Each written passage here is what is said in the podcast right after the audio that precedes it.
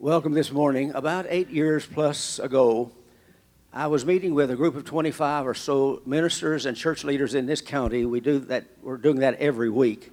But at that time, we were meeting in the Irish pub, but they started having breakfast, so we're meeting elsewhere now. And now they're meeting in Chris's church. He and his wife Elaine had just returned from China from a mission trip. They made several there. And the morning, that morning, who, the man who was assigned to report or make a speech did not show up. In fact, one of the, the songs we sung this morning was by one of the great writers, Green. Well, his brother was the MC that morning, and he asked Chris to tell us about his journey. and when he did, I was sitting across the hall, completely across from him in that narrow room, and our hearts linked that morning. I'll let him tell you if he wants to what happened after that. But every Friday morning since then, with few exceptions, now of late because of Patsy's illness, but now we're back on track again. Every Friday morning, this young man and often several others sit at my right arm at our house for Bible study and prayer. He's like my son. His wife, Elaine, is here. And how many of his church, of the Nashville Family Church, are here this morning? Would you stand, please? Let us stand. Fourth Avenue, give them a welcome. Would you do that?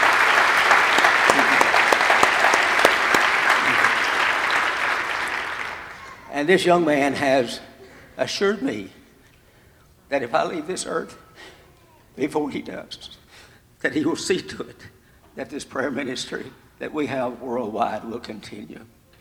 Will you bow with me as we pray?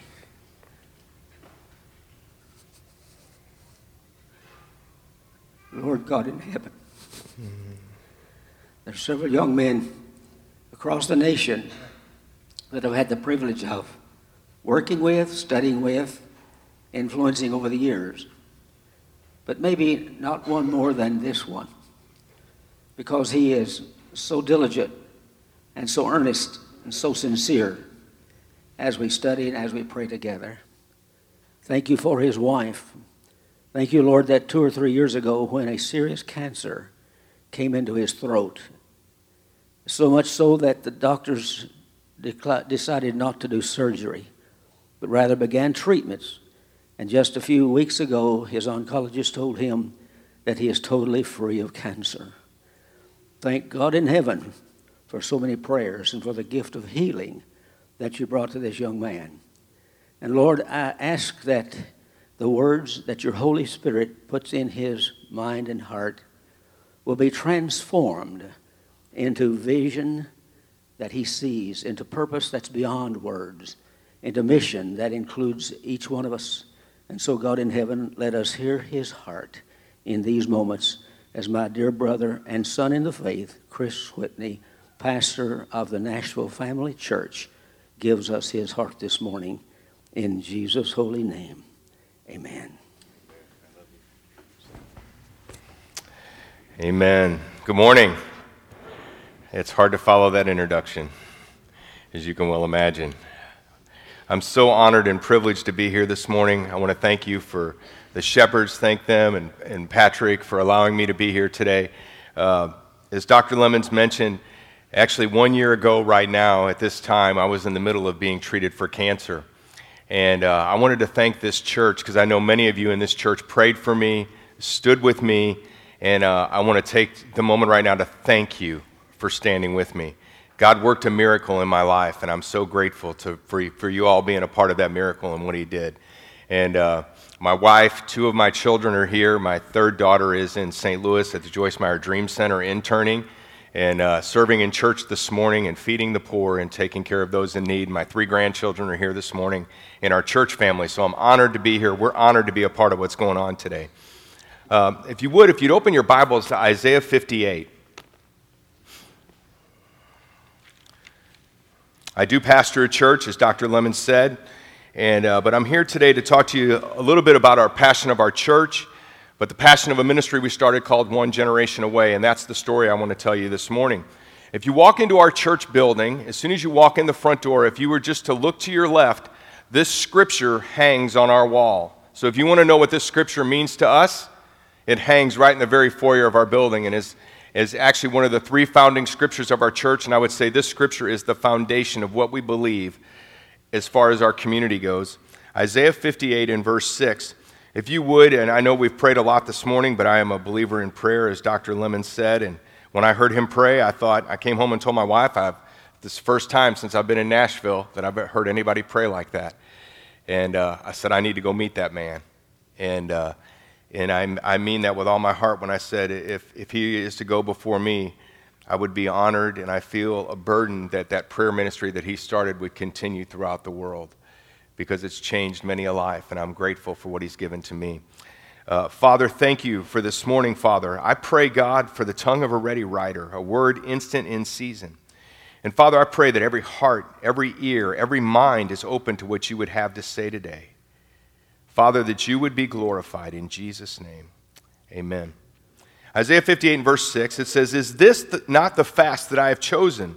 to loose the bonds of wickedness, to undo the heavy burdens, to let the oppressed go free, and that you break every yoke?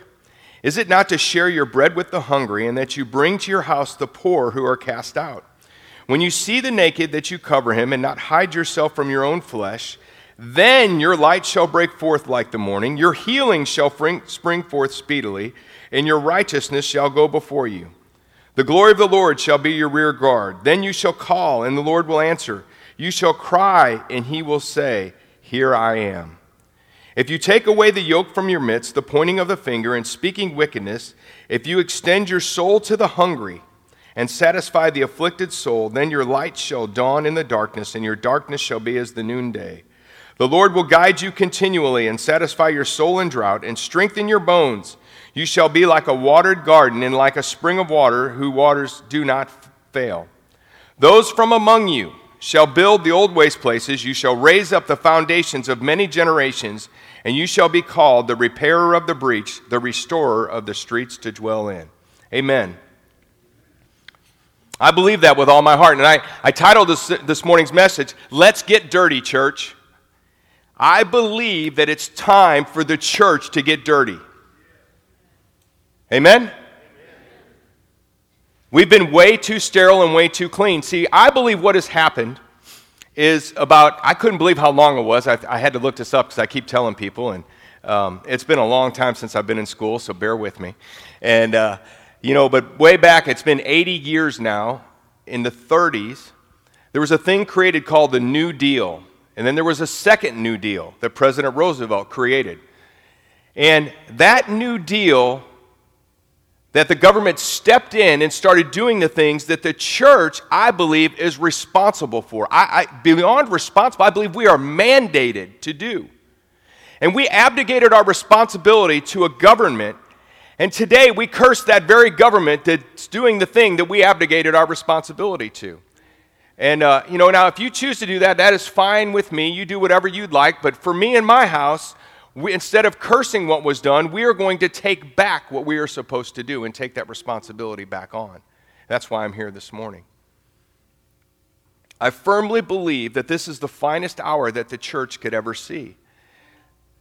I know it seems doom and gloom and it seems horrific what's going on, but I can tell you right now, this is no more horrific than what we've read about. If you read about Corinth, what was going on in Corinth, and what went on in Rome was so decadent and so vile, yet the church thrived.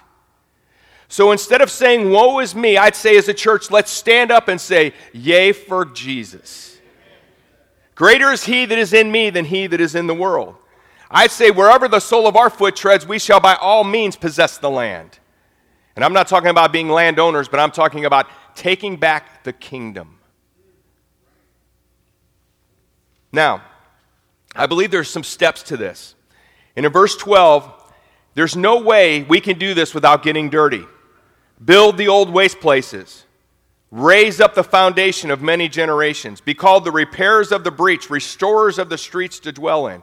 I love, I thought this morning as I prayed, and, and you know, being with Dr. Lemons, you're going to learn some stuff. You know what I'm saying? So it's, you know, and a, a gentleman named Alexander Campbell, who's the founder of, of the movement, you know, the restoration movement I found it very interesting, a founder of a restoration movement, and here we have a scripture that says, restorer of the streets to dwell in. I don't care how you want to interpret the restoration movement, but restoration is restoration. God came to restore us back to himself. God's the only, only, he is the creator, so he can restore something and make it as good as the original. And that can't be done any other way. So, that I believe that once again is our mandate. And, and here's some steps I think that need to happen. Commitment is the first, but commitment leads to consistency. I heard a gentleman speaking the other day, and he said, Consistency trumps commitment. I totally believe that. So, commitment leads to consistency, which leads to credibility, which leads into an open heart to receive, which leads to impact. And that's what I want to talk to you about this morning. So, we've lived here now. It'll be. Uh, it'll be 11 years, I guess, in July. July 15th will be 11 years we've lived in Nashville, Tennessee. I'm from St. Louis, Missouri. My wife's from Greenville, Mississippi. We were married in Greenville, Mississippi 28 years ago in a couple months, something like that, and uh, in December. And uh, so we're coming up on our 29th wedding anniversary this December. So a few years ago, we were in St. Louis and we were praying, and we felt like God wanted us to start a church somewhere.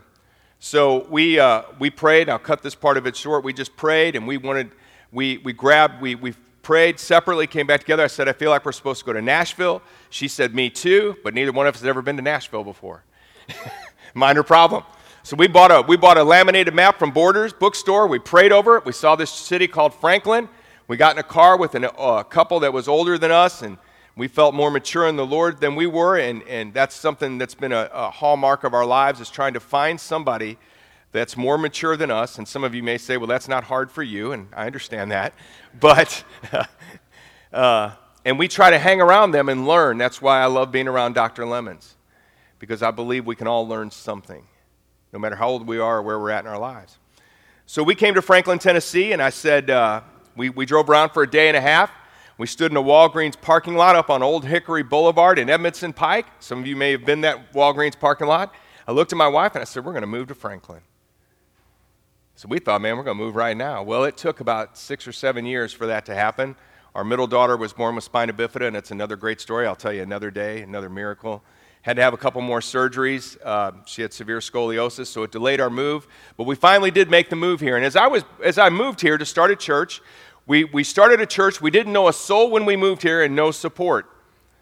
And you might think, man, you are crazy. You would be correct. Not bright might be what some of you are saying. You would probably be correct also. Imagine being my wife. No, don't imagine that. So, as I was praying one day, God dropped a phrase in my heart one generation away, and I did what anybody else would do. I just reserved a domain name. Now, for those of you that are 53 and older, you know, that's kind of funny because there was a day when we didn't even know what a domain name was.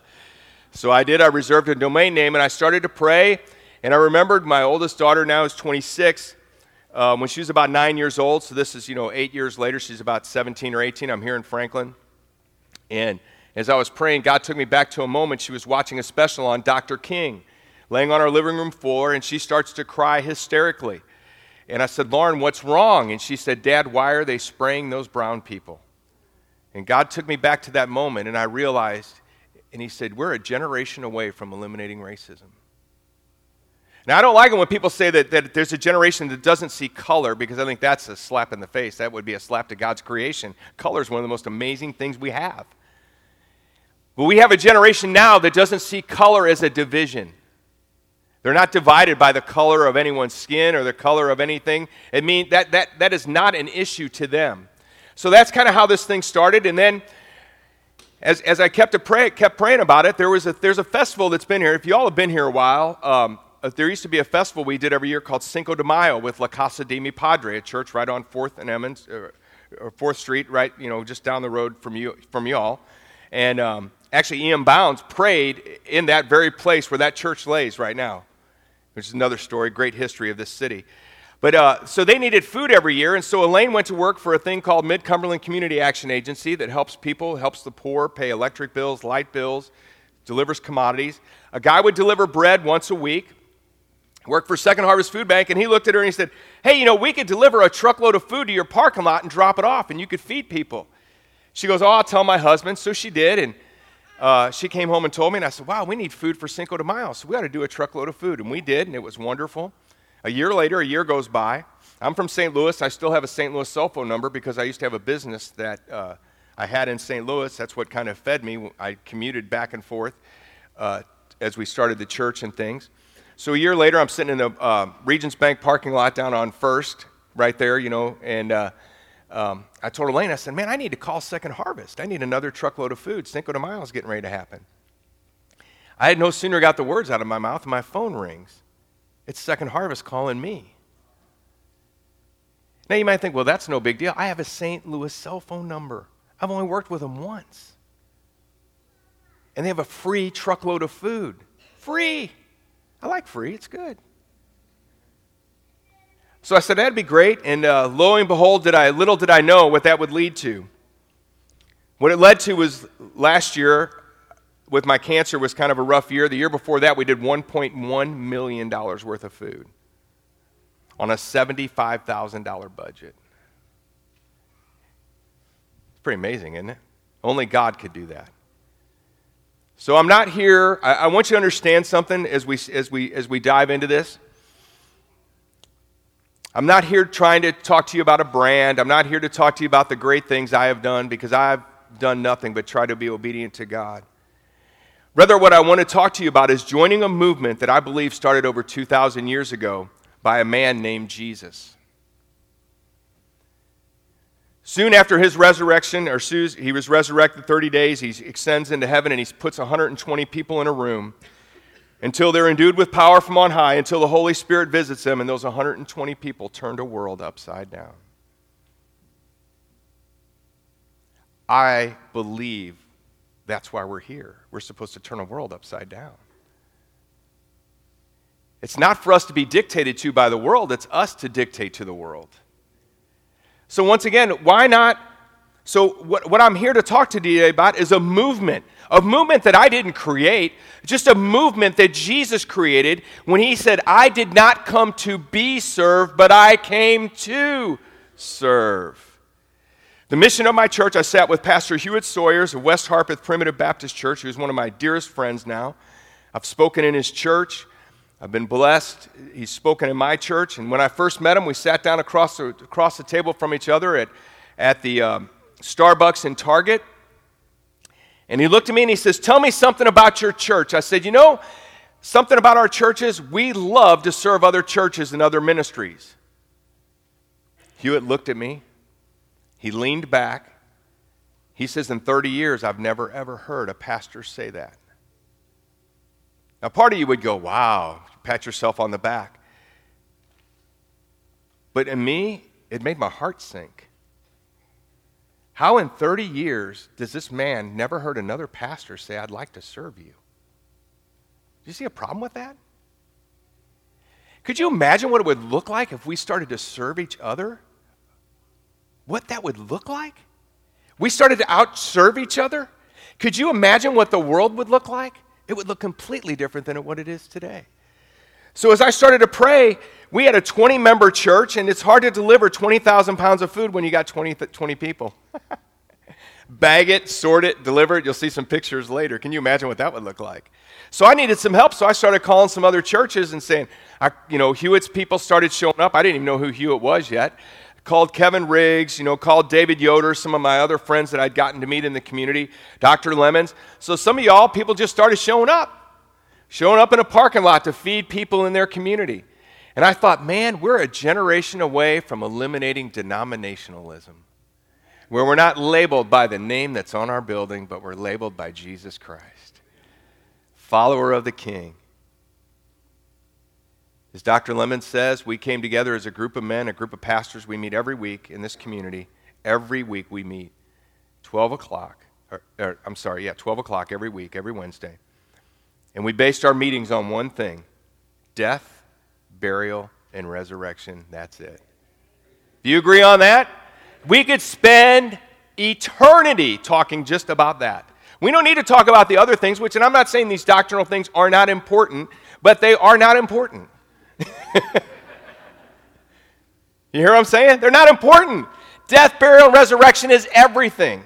And so once we've got that, we can work together. So we are a generation away from eliminating racism, denominationalism. And the last thing we added to that as I started to feed people was poverty. I'm going to start sharing some stories with you about what has happened in my journey.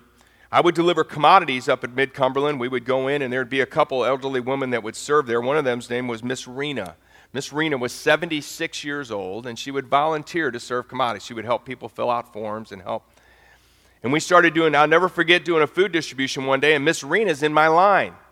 She couldn't stand, so she'd bring her own bench. She couldn't stand for long periods of time, so she would sit on her thing, her stool. I'd go up and hug her. Hug her. She's just as sweet as could be. I love hugging people. And uh, so one day I hugged Miss Rena in the line, and she said, she said, Pastor, I just want to thank you so much. I said, Oh, no, Miss Rena, it's, it's just my honor. It really is an honor to serve you. She said, You know, no, you don't understand. She said, Since you're giving me food, now I can pay for my medicine. Yeah, we're in Franklin, Tennessee. She lives in Franklin. I can't even begin to tell you how many times I've heard that story now. You want to know what the average senior citizen gets in food stamps? Now, this is not a scientific poll. This is my poll that I've talked to just different seniors. They get 16 to $17 a month in food stamps. So I would challenge anyone in this room, and I know there's some good mathematicians and some people that coupon and stretch. And maybe some of you hardcore couponers could take $16 and get a month's worth of food out of it, but the rest of us, whoo, doctor. We'd be slim and trim, wouldn't we?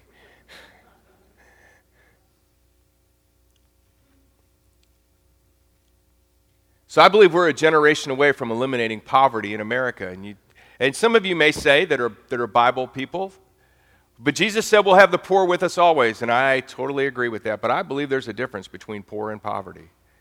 Poverty is you're making life and death choices every day. Do I buy medicine or do I buy food? That should not happen in the United States of America. Not if we are the church. That should not be happening in the United States of America. It can't happen anymore. We have to stop it. So, those, that's what one generation away stands for. Generation away from eliminating racism, denominationalism, and poverty in America. The statistics are one in four children in Middle Tennessee do not know where their next meal is coming from. One in four. One in six of the general population. I don't know if you know this, but Franklin Special School District, over 47% of the kids are on assisted lunches. These should be alarming statistics to everyone in this room. You know, for years, I've been, I've been very blessed since I've become a Christian. God's done some amazing things in my life. I never saw an ocean until I was 31 years old. But since I was 31 years old, I've been to 17 nations now preaching the gospel around the world. I believe we should share the gospel around the world. In fact, in Acts chapter 1, and we all know this, this uh, you know the scripture very well, but if you look at Acts chapter 1,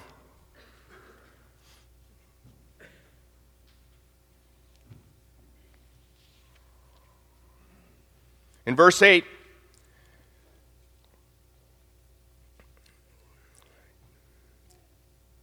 Jesus says, But you shall receive power when the Holy Spirit has come upon you, and you shall be witnesses to me in Jerusalem and in all Judea and Samaria and to the ends of the earth.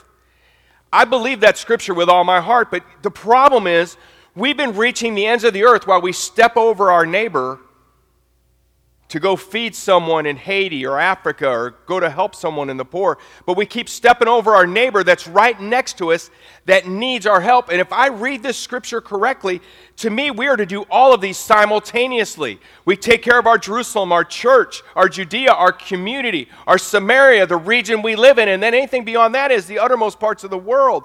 But it's time, church, we quit stepping over people that are right next door to feed someone on another continent. This is our season, our time, our finest hour as followers of Jesus Christ. This is our opportunity to do that which needs to be done.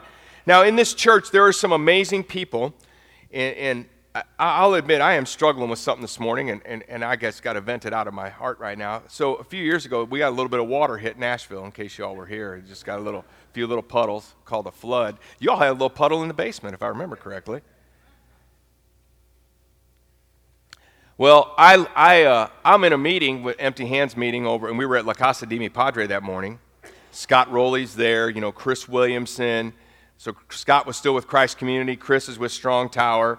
you know, all these churches are in this room, you know, and, and they said, we need to get together and do some flood relief. And I, my church in St. Louis had nine feet of water in it, the church I was in in St. Louis, eight months after we built it. So I had a little bit of flood relief experience, and I have the smallest church of the group. So obviously, who did they ask to lead flood relief, flood relief for the churches but me? And thank God my wife was not in the room at the moment, but you're, thank God you weren't at my house when I went home later, also. So, if you know what I mean. Because you probably understand what I said when they asked. I said, sure, why not? And then I went home and told Elaine, and she was like, what were you thinking? Well, I probably wasn't, which is a good thing. And so, anyway, that leads me to Fourth Avenue Church of Christ because I got to know Phil real well and Lori and, and, and Melinda. You know, and that was, how many years ago was that now? Is it almost five years, coming up on five years? I've been looking for a parking pass for Christ, for Fourth Avenue Church of Christ. I haven't gotten one yet. I was here every day. I was like a member. Every day for a year I was here. I was bringing sandwiches, stuff. I thought, you know, I, am not asking for much, but I'm okay now. I just had to get it off my chest. But you know, when I was working with Phil and the team, the guys here, it was wonderful. But you know, we had a group of guys from a vineyard church in Louisiana that were up here helping us, and, and they got to talking about how they helped at Katrina, and these guys were up here now helping. And it's amazing when a disaster happens how denominations don't matter anymore, isn't it? Man, we don't even think nothing of it, do we? Well, guess what? We're living in a disaster right now. There's hungry people in America. And it's a disaster that's happening every day Every weekend, kids are going home from school with nothing to eat. And I'm not exaggerating, I'm, I'm telling you what, what's going on. The great news about that is we get to be part of that solution. That was a weak amen. One person said amen to that. That's why we're in trouble, see? You get amen and when it's good, and then you're like, ouch, commitment with consistency. Oh, that's what you meant. Yeah. See, we've been feeding people for five years now. Now, most of you don't realize I'm going to give away 14 truckloads of food at least this year in Middle Tennessee. I've already done two. There's a lot of people in this room, you never even heard of us, which is fine. I mean, I'm, I'm not here to be heard about. But I am here to be heard.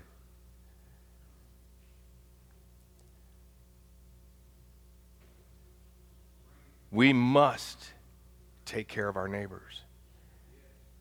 We must. See, I found that my commitment was good, but I've learned that my consistency is everything. See, our consistency, our track record. Right now, if you walked into a one gen food distribution, what happens is, is we bag 20,000 pounds of food in a parking lot, which is hard to picture, and you're going to see pictures in a minute. It's hard to imagine, but when all that's done, then we, then we have 20 shopping carts, and so what we do is we, we, uh, we, we have 20 cart pushers, and we have people receiving food, and you're going to meet a person receiving food.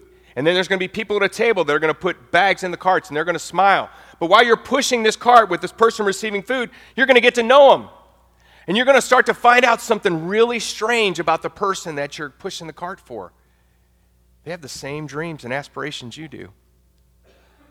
They want their kids to go to school. They want a good job. They want to pay their bills. And you're going to start to realize there's not a lot separating me from them.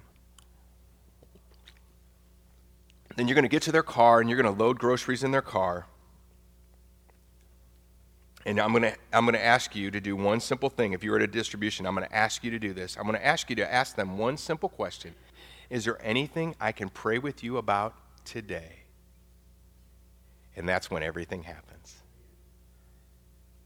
You'd be amazed because of our consistency, which has led to credibility, which has led for people to open their hearts, what they will ask for you to pray about right then. So, church,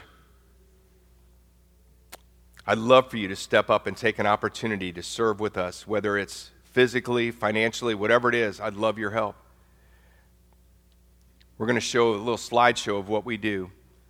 We have some urgent needs right now. I have a, a, a man down. My 14 foot box truck, it looks like, has bit the dust. We have a refrigerated box truck that has fed more people in this community than you can ever imagine.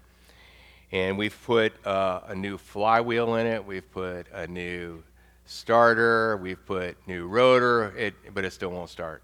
It's a 1988, seen better days. And uh, so if you could start showing some slideshows of what's going on, and I'll try to, there's our logo right there. So if you see the two white trucks on Columbia with a flag on it, that's us. In case you were wondering, that's us. And I'll keep, as these slides roll, I'll give you some input on what's going on. I'm a, there's my grandson pushing on the bottom of the cart. See, I believe that you, this is a great event to bring your kids. Because see, as you bring your kids, they're going to see their parents doing what we, you know, what you should be doing, serving the poor, feeding the needy. And I believe our kids are going to grow up one day, should the Lord tarry, and they're going to do something really cool with this and really crazy and feed a bunch of people and do with their fraternities. Those are bagged groceries on the ground that are getting ready to be distributed. I tell you that story because I had a story down in Houston, Texas, which we were doing a distribution. This is one we did over in West Virginia. In Houston, Texas, we do quite a few, and I, uh, I was there one time, and a, a, couple found me there, and they asked me, they said, Are you the founder of this? I said, Yes, I am. And they said, uh, Could we tell you a story? Our friends had to leave, they had to go to a soccer game. And I said, Sure. And they said, Their 13 year old son was, uh, came to a food distribution, and he kind of came kicking and screaming, you know, the first one. And, and they were driving home from that food distribution, and they said, Mom and Dad, I wanted to thank you for taking me to this food distribution. He said, You don't know this, but this morning I was praying. He said, I prayed this morning that if God was real, that He would reveal Himself to me. And he says, Now that I just did this food distribution, I know that God is real. 13 year old boy. See, these are family things. These aren't just something that we do so you can do some. These are things you bring your kids to. Look at all the people that are there from different, those are all different churches, different races, all coming together. Kind of going to look like Revelation does every tribe, every nation, every tongue.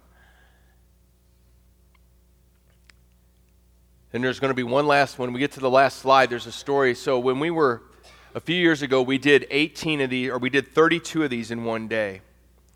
Because my, my vision is in the last Friday in September, which is Hunger Action Month, that's Harlinsdale Park right there, Harlinsdale Farms, filled with food that we were giving away.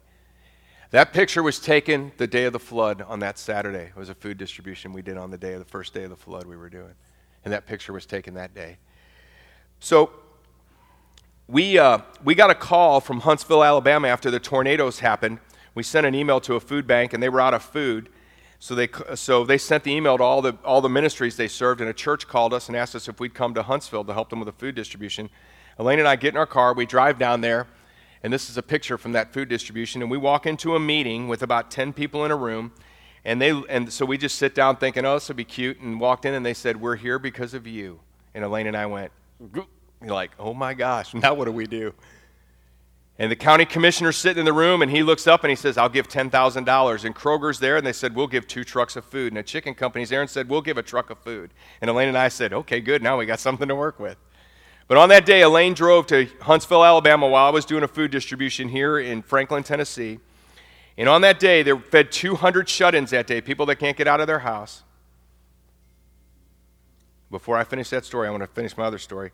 Last Saturday, Friday and Saturday, September, Hunger Action Month, I want to feed a million people around the country through the local church. That means 900,000 people minimum would be prayed with face to face by the local church. That's not happening right now. Let's just be honest.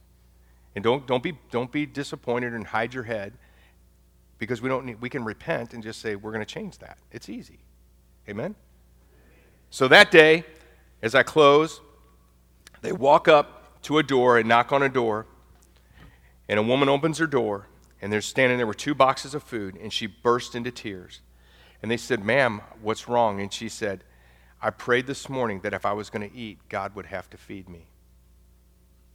The moral to that story is God didn't answer her prayer that day. He answered that prayer three months earlier when Elaine and I drove to Huntsville, Alabama. You see what I'm saying? So I'm asking you today would you like to be a part of answering somebody's prayer that's going to happen several months from now, or several weeks, or several years from now? Thank you. Can we pray? Father, I thank you for this opportunity today. I thank you for this great church. Father, I've been blessed to serve alongside some amazing people in this church. I've watched this church serve this community through Franktown, through barbecues, through all the different things that they do. I've watched them welcome people in for meetings. God, I love this church. I'm thankful for Fourth Avenue Church of Christ that you've put them in our city. Thank you for the impact they're having. And God, all I'm here today is to encourage them, hopefully, to expand their footprint. God, I pray you would expand the footprint of this church. God, raise up this church to be a bigger light, a bigger, larger beacon for this community. For Middle Tennessee, God, I pray you'd raise up this beautiful place, these beautiful people, to impact the world for your glory. Father, we are praying, Thy kingdom come, Thy will be done on earth as it is in heaven. In Jesus' name. And all God's people said, Amen. Amen. Thank you.